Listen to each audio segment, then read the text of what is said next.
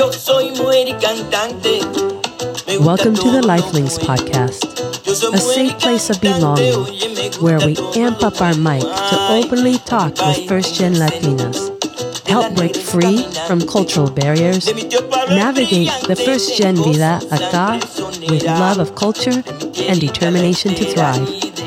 I'm your host, Consuelo Crosby, and also creator of this content. If you would like to chat more about what you've heard here today, then reach out to me through our website at thelinks.com. That's L N X, or through our Instagram profile at Lifelinks. I'd love to listen and engage in whatever you have to say. Hola, chicas, and welcome to our weekly Lifelinks podcast episode on this February 8th, 2023. Did you catch anything different when you started the episode? Notice any different music?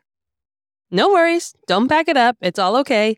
There's more to come throughout today's episode, which is very special as we revel in Black History Month, celebrating the soulful Afro Latina influence of Cuba.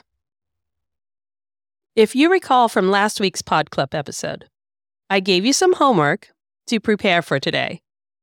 But if you haven't listened to that episode yet, and you still can, or you didn't have time to do the homework, don't worry about it. Sit back, dive into this episode fresh, because it stands alone in the powerful stories and experiences of our featured guest, Mari Marquez, a native Cubana who arrived here in the US alone at seven years old through the Peter Pan program instigated by the US in the 1950s. Now, if you haven't heard of this program, you definitely want to listen today and be blown away by this part of our history that no one talks about, yet has affected so many Latinas here in this country.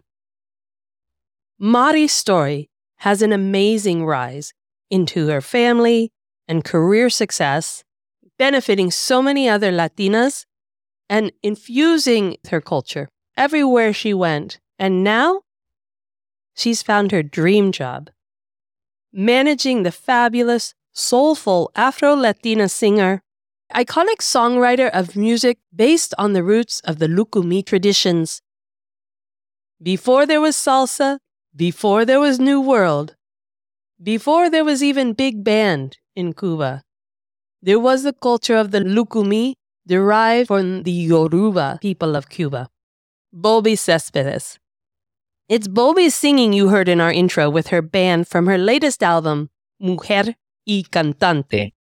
We have more of Bobi lined up for you later in the episode, and a special steamy cafecito shout out for next week's episode. So you want to catch that because this is a really stunning coffee house. But first, Let's learn more about the woman who introduced Bobi to me. We are so grateful to have you with us today, Mari. What an adventurous, powerful life and valuable career you have had. Let's start off with you and your family's story. Okay, I was born in Cuba. I'm Camagüey, beautiful colonial city. My mother's family, they were entrepreneurs in the city, businessmen successful, so comfortably middle class, upper middle class.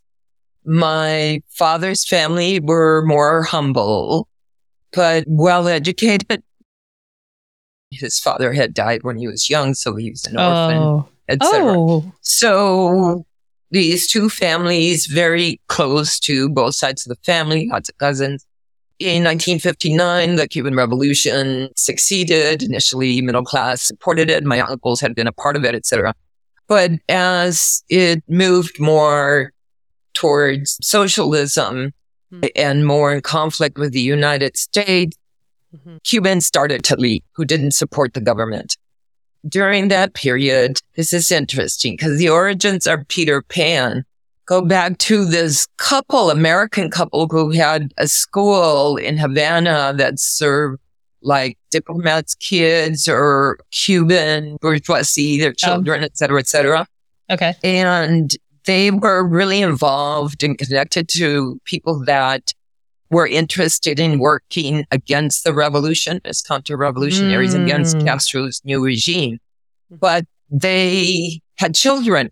And so the initial idea was around if we could assure that these children would be safe somewhere else, these people would be free to work with CIA operatives and Oh. the Cuban counter-revolution and to involve them in these efforts. Oh, So that was the origin of this. There's a Cuban American professor. I think she's at Chicago now, University of Chicago, written a book on this.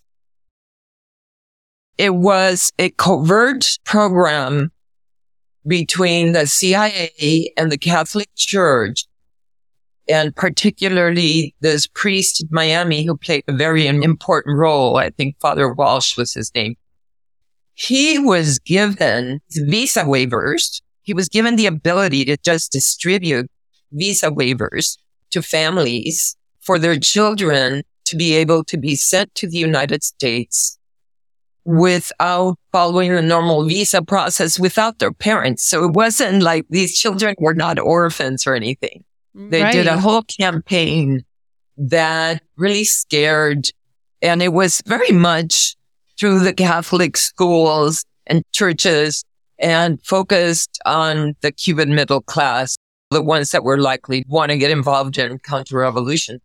And they scared them into thinking that their kids were going to be taken away by the new regime and sent to the Soviet Union. Oh, Lord. So all these parents got scared. They panicked.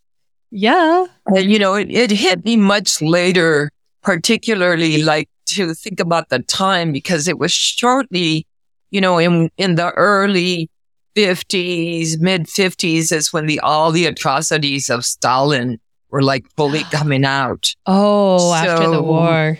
You know, to Oh. really think about the impact, psychological impact and manipulation of that, that propaganda campaign, the power it had. When I was in Cuba, my school was around the corner, literally around the corner. The back of the school was the back of my house too. I was walked to the school. I never walked by myself to school around the corner. And my parents decided to send me and my brother and a cousin to the United States by ourselves. So you can imagine How old Uh, were you at that time? I was seven. Oh, you were a baby. Yes. My cousin and I were both seven and my brother was 10. There were 14,000 children who were sent. And this is, I think, from like 60 through 62. We came January 62, January 7th. I always remember that. So the kids would land in Miami and they used these old army barracks in the Everglades, put all these kids there. If the kids had some family in the States already, they could go to family and they didn't make the effort to connect them with family if they had family, but many kids didn't. And so they would get placed in American foster homes or um, orphanages and Catholic Oh. boarding schools and orphanages. So this is early 60s. And this is at the time where orphanages were moving into foster home model. They were moving away from the idea of orphanages to foster home models. Okay. And the orphanages, the kids that were there at Yeah. that point were Yeah. the so-called hard to place kids. Oh, So if you can imagine, yeah. you know, kids, my brother and my cousins, for example, who ended up in an orphanage in Ohio, they were bottom of the totem pole. They had just gone from like being part of very secure family and a prosperous family, et cetera, et cetera, to like nothing at the bottom of the totem pole in an orphanage. I just know I don't have the stories. They've never shared anything besides that it was rough or, you know, what I could see from the changes afterwards. But Mm. I have done other reading and talked to other people who went through that process and there was a lot of abuse, you know, on babies, on little so kids. big trauma. For me, I was luckier because my cousin and I, we did have an aunt. And so we ended up living with her and a cousin in a teeny place, but at least we were with family. It wasn't easy either, you know, No, not yeah. easy at all. I was very Mhm. attached to my parents. I was seven years old. You were seven. Barely turned. Little. And, but you know, I, it was better without a doubt. It was sure. a better experience than having ended up in, in one of those schools or foster homes. And there's, you know, a lot of people that have experiences of abuse, both in the schools and in foster homes, sexual abuse, molestation. These were kids that didn't have a lot of power. And frankly, the Catholic Church didn't really step up to take care of them. Other people will talk about the success story of Peter Pan kids and all power to them. There are some success stories. I don't deny that, that in some way people feel saved and they Oh, motivated to achieve and have now become, you know, business leaders and successful politicians. But I just want to speak to the truth of the Yeah. trauma and that that was an incident of such great manipulation by both sides, both sides. Because Mm. Castro used it to separate part of like this destruction of Cuban families that has happened since the revolution. Wow. And the U- U.S. used it yeah. as part of their anti-communist. So hmm both sides responsibility for manipulating families and having children pay the cost of this politics. hmm Which is still still happening. It's still Yes. happening. Very much Yes. part of the Yes. So, did you have any communication with your parents while you were here as a little one? Did your parents follow you? So fortunately, we were, yeah, we were blessed. My parents came four months later. Uh, and then Oh. Terry, my cousin's parents came like a month after that or something. Mhm. And we were all in that little place in Miami for, you know, maybe a couple months or something. And then we were relocated to Minneapolis, Minnesota. Oh, because that's so much like Cuba. Oh my God. You know, I joke that it was going from a tropical paradise to the North Pole. My fondest memories of Cuba and what I loved the most was the beach. We would spend a lot of time in the Oh. ocean and Yeah. I just have the images of the fine sand and the clear water. I just, I loved it. And to end up in the snow, yeah, that was something. In 1962, there were not a lot of Latinos at all in Minneapolis, a few Cuban families. And the beauty was that people did support each other and they would get together. yeah. You know, we created a community.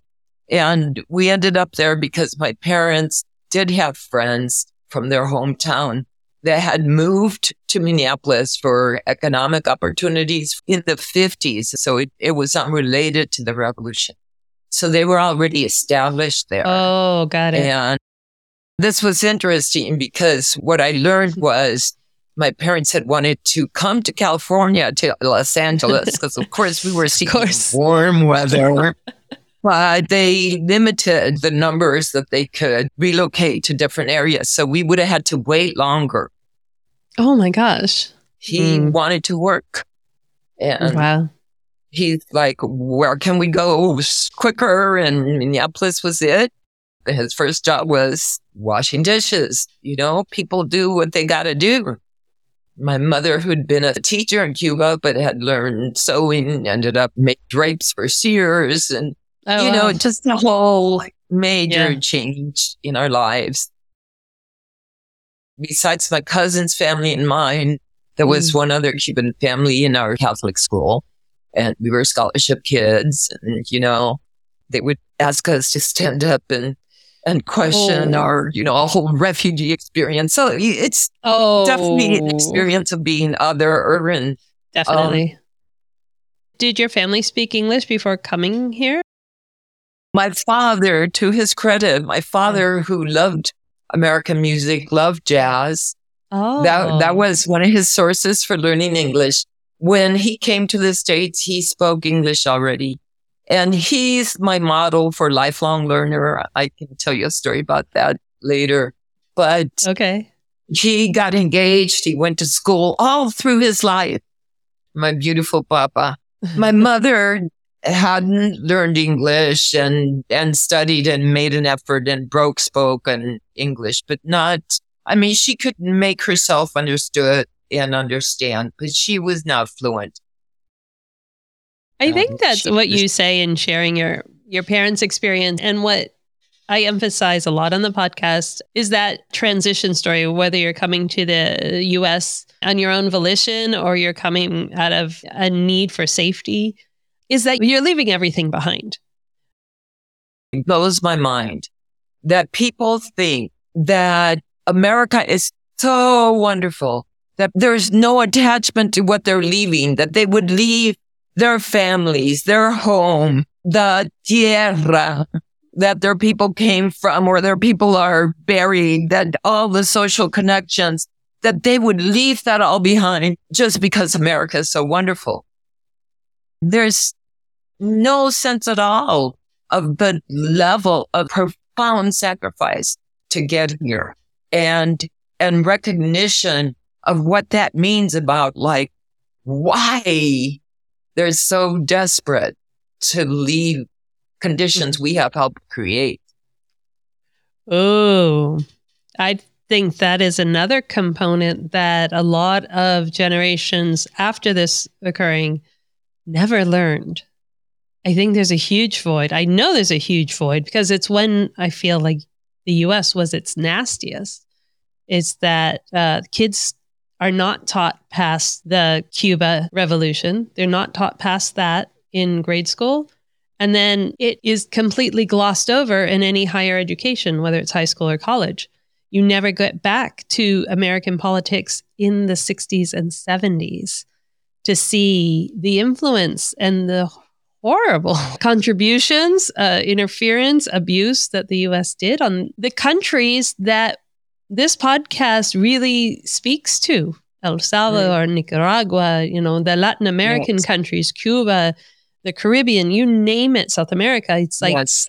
we have a huge dirty hand in all of the reason why a lot of younger guests on this podcast whose parents fled, it's a good word, fled El Salvador for the same reason, political interference, very horrific, fled for their lives. They are really seeking understanding. The young women are seeking understanding, but the parents are not in a position to share that because Yes. of the trauma. Yes. And I just have so much empathy. You know, I had grown up obsessed with Cuba and wanting to go back to Cuba. I never felt disconnected to Cuba. Yeah. In 1979, um, I went back with a group from the diaspora of young people who had left, a lot of them Peter Pans who had left because it was their parents' decision and it was like returning home and reconnecting.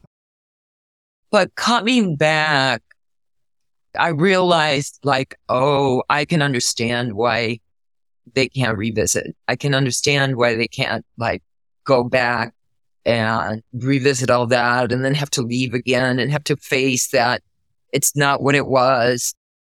How was it for you going back in 1979 as a young person to a country that at least you were from? You were seven. Oh, it was life changing. It was one of the highlights, you know, one of the most important experiences of my life for sure, because it helped me make sense. It validated this connection that I felt. I saw family again and I was struck by how much we were really still alive for them. The obsession with Cuba was about trying to make sense of my life and what had happened to it So I had been on a journey. I studied political science largely Oh. as part of that journey.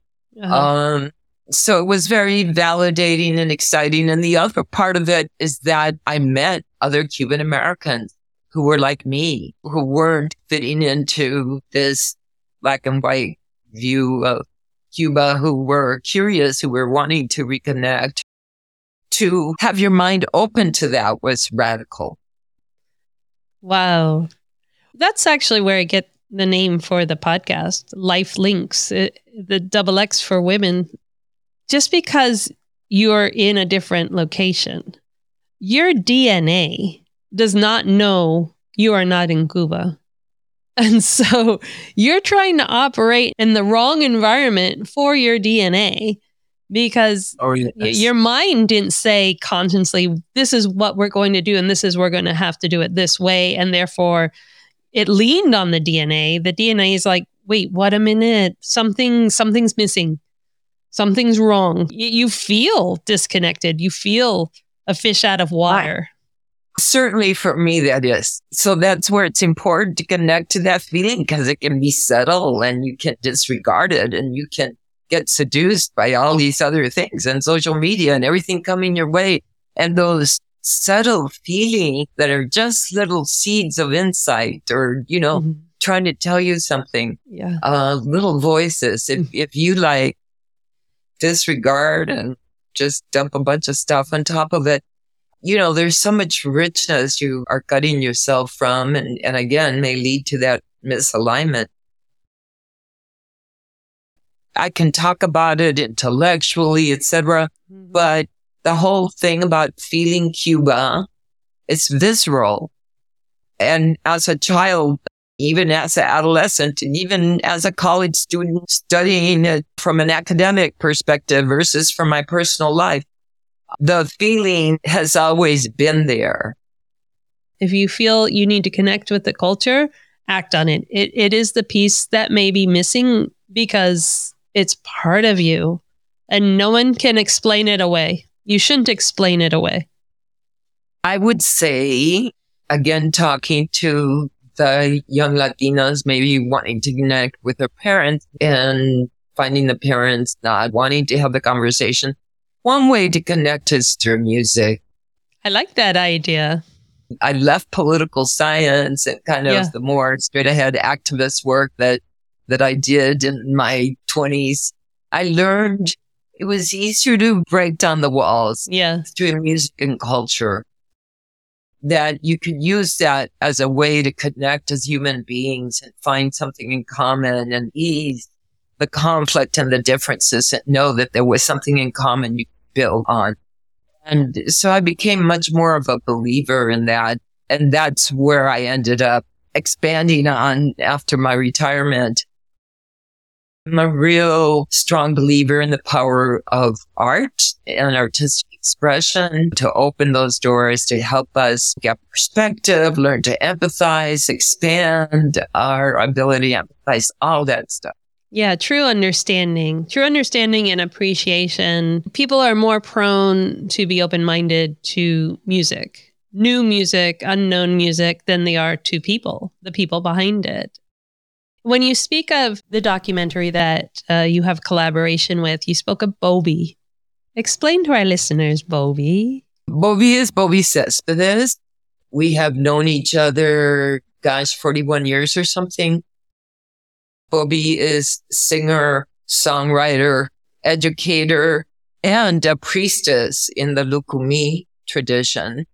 Sometimes also referred to as Santeria. We, we prefer to refer to it as Lukumi, which is how the people in Cuba, you know, the Lukumi, and those are the descendants, the Afro Yoruba descendants in Cuba. So she's an elder in the community and she's a storyteller and has done workshops on the songs and stories. I moved to the Bay Area from New Haven, Connecticut with my daughter's father, who is her nephew. He wanted to create music with Bobi and her brother, who had recently come from Cuba. They're part of this beautiful musical family, Céspedes. They had a musical group and initially started as a trio, the three of them, and then expanded to a whole band that recorded an LP that I was a part of producing, like back in 1985, and then three albums. And they toured internationally, etc. They were, you know, I think the hottest Latin band in the Bay Area in their time in the 1980s. It was kind of pre world music and they didn't fit into the salsa category. It was like before there was the right category to put them in because it was very much based on Cuban music and, and Afro-Cuban music and, mm-hmm. um, Afro-Cuban chants and rhythms from the Lucumí, uh, and a lot of jazzy elements. So very distinctive sound, just really powerful. So we go way back. She was there when my daughter was born and Bobi was there singing to Yemaya. When I thought about my retirement plan, I had set myself up to be able to continue to consult because I was essentially an internal management consultant and coach and educator and facilitator. I had helped design leadership development programs and taught in them and developed mentoring and coaching programs and had come into diversity and had developed programs in diversity and inclusion. Lots of stuff that, that was wonderful that again, very much in alignment with my yeah. values. Yeah. I'm very blessed to say, because it is a blessing. Not everyone gets to say this, mm-hmm. but you know, a very rewarding career. Towards the end, I was teaching salsa classes. Uh, one day we get lunchtime. I'm like, in an engineering organization. And then, you know, I taught a six week series on Cuban music on the roots of salsa, focused on Cuban music during Hispanic Heritage Month. I did it with a lot of passion and love and got a mm-hmm. lot of rewards for it. But it was like, it wasn't coming to me. I wasn't feeling it in my heart. And, and I did go through this process or like this period of crises where like, Am I getting lazy in my old age? if you know me, like you, you kind of recognize that that's a joke because I'm pretty active. You're um, nonstop I, I, in a good way. Degree, know, in I'm, a good I'm way. Trying yeah. to get better at that, but there is. I am fairly driven. And then I just realized, like, it's not what's calling me now. Yeah. I like. I just finally let go mm-hmm. and listen to my heart. And mm-hmm. the music was what was calling me. So I have been Bobi's manager going on, I think going on seven years now. And my first big project was to work with the Smithsonian. We got an invitation to be one of the groups that was there for the inauguration of the African American Museum in September oh. of uh, 2016 and uh, President Obama was there for the inauguration, and you know, it's a wow, huge event. It was, and so it was all the coordination, bringing the band down for this. It was beautiful, really memorable, and mm-hmm. um, and you know, just been learning the ropes since then.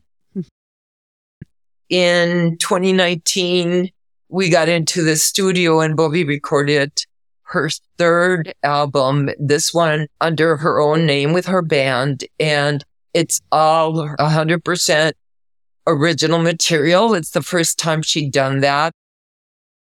In the past, she'd recorded a combination of oh. original material and other.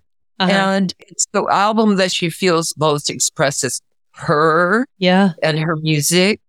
And I think it's beautiful, beautiful album. I'm very proud of it there's this whole beautiful mythology that are the ways that the culture teaches principles by which to live on. And those are very much a part of her music. What is the name of her third album again? Mujer y Cantante. Oh, and that's available through our website too. And it's also on Amazon. It's on Spotify, etc. But if you're interested in the disc itself, like Yes. we did print the CD. Oh, okay. Let's play some of Bobi's third album here. This song is called El Choco Choco.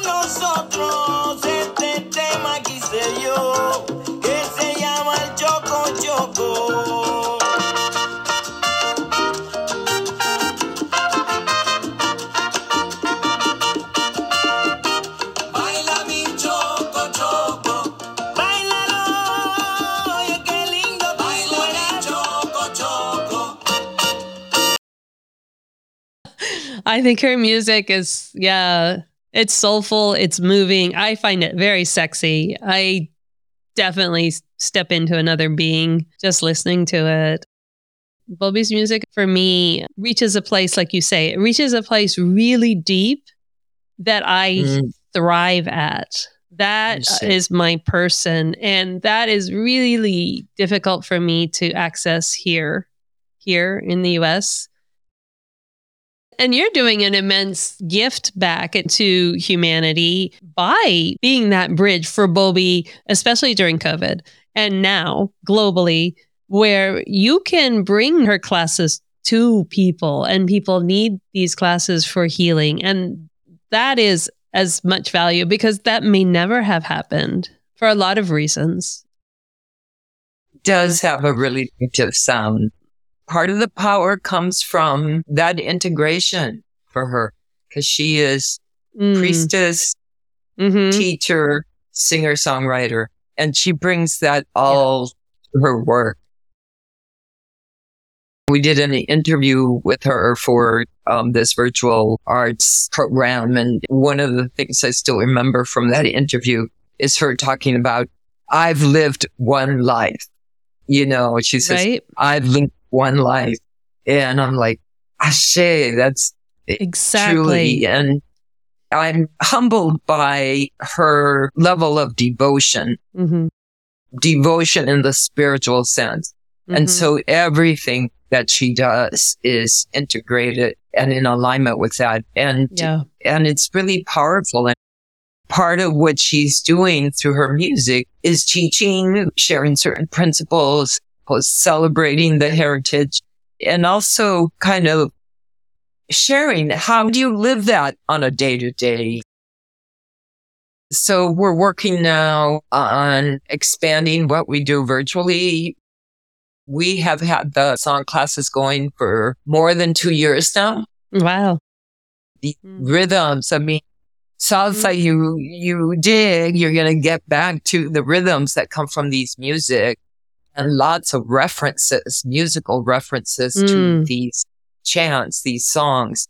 So the That- chants and the songs are to the the Orishas and the way I explain it, that they are expressions of the divine. They are natural in nature, the expressions of the divine. There is Olodumare, the supreme being. So there is this one God supreme being, but they are, you know, I think of them as divinities or avatars that express the forces of nature. So Mm.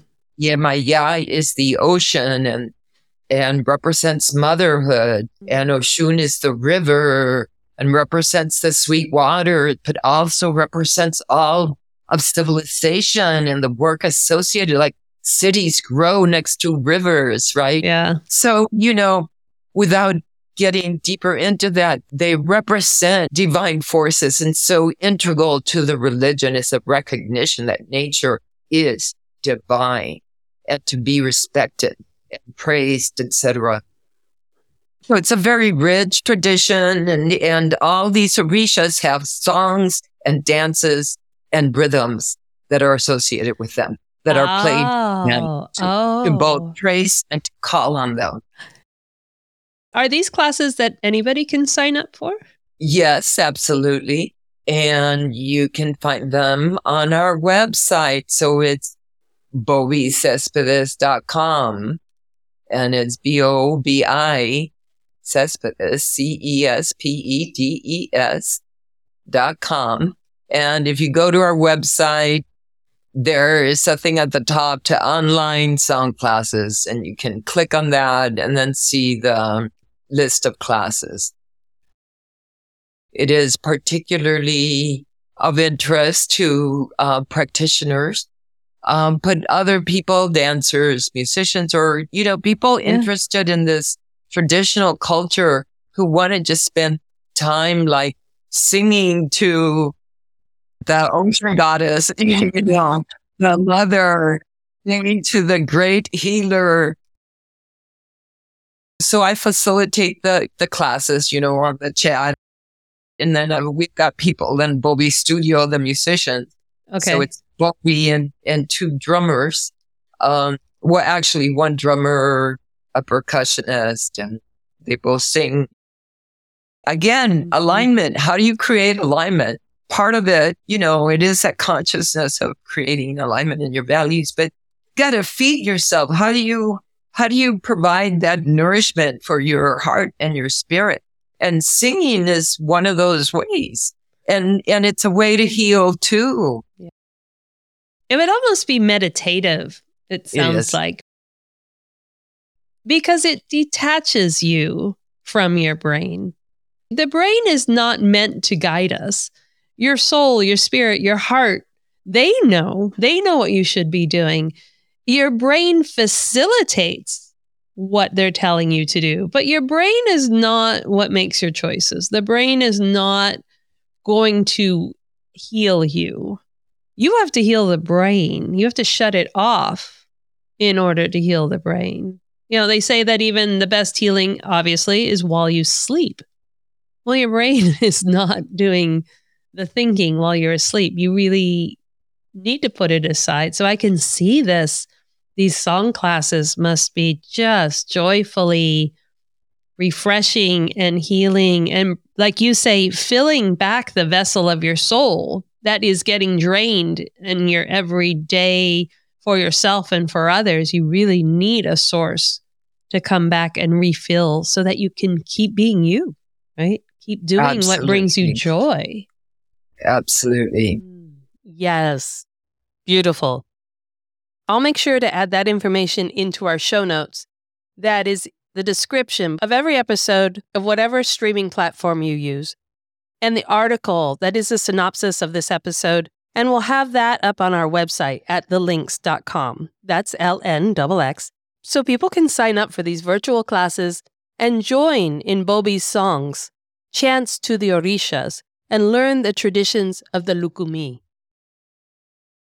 Also, in this stage of my life, what gives me meaning that is of service, a broader service. Yeah. And it can be, you know, certainly with Bobi, it's both family that pulls me, Bobi as an artist and as my best, you know, one of my best friends and my sister, all those things she is. And at the same time, this commitment to like, this has been an oral culture and she was born to this. It wasn't something Yeah. she learned in college, you know, through the academy. You speak of having a very lifelong love of music and dance. And you spoke earlier of your father and his learning English language through music. What was his love of music and how did that affect you? My papa I think he just loved music naturally. So my father was into Benny Goodman. That's how Benny Moré got his name. And some of my earliest memories of my father, he had a record player, you know, those from the 50s by his bedside Oh. in our home. And I still remember particularly the albums by the Platters and Johnny Mathis. Mhm. so I have that memory of him from very early on. Did you sit there and Um, listen to the music with him? Yeah, I made an impression. hmm And my uncle had an appliance and record store. They had a part that sold records and had the little rooms in the 50s you could Mhm. like go into these little side rooms to listen to the album. And I remember going there and how cool it was Yeah. to, you know, listen. So, you know, music was around me. You know, I have real clear memory of like going through the albums and looking at them and liking particular album covers by Orquesta Aragon and Benny Moré and Trio Matamoros, all these classics, right? hmm And particular songs that just really touched me in some mysterious way.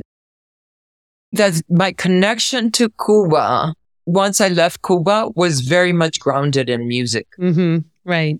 Spoke to your soul, kept you connected. That was that visceral part. The way that music could like touch this very deep, profound Mhm. place. Okay. Actually, only now I realize you have always been immersed in music from your childhood in Cuba and love of your papa. You are truly blessed, and we are so grateful for you finding your way back to the music. With Bobi Cespedes, her band, and the passing on of the Lucumí culture and spiritual chants to the Orishas. So we'll have all the information that you shared with us, um, Bobi's information and the website information that will be in the show notes in the episode so they can click through to the link. And then we'll also have an, an article to summarize uh, what you were talking about here so people can get access to the websites, um, perhaps join the song classes, uh, listen to the music, I said, thank you. I'm so grateful to have you here on the episode, telling us so much information that I doubt very many people know, especially the younger people. But we lived it. I lived it from here, and I had never heard any of this until I met you, until we had that one day you even shared it. It's just necessary, and it fills a very big void in our understanding of Cuba and the people and even the current situation. So I really appreciate you sharing and the time you've offered here today. Thank you so much, Maddie. Thank you. Thank you for having me. That was so much fun. It's easy to talk to you. You're going to have quite a task editing this down. Right?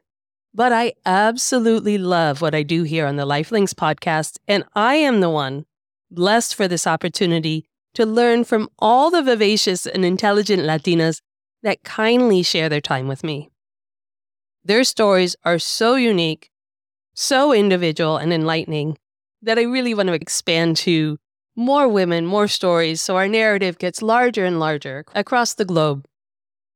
Remember to listen in next week for our Pod Club episode on what you heard here today and further celebrating Black History Month as we dive further into the contributions of Afro Latina singers and songwriters.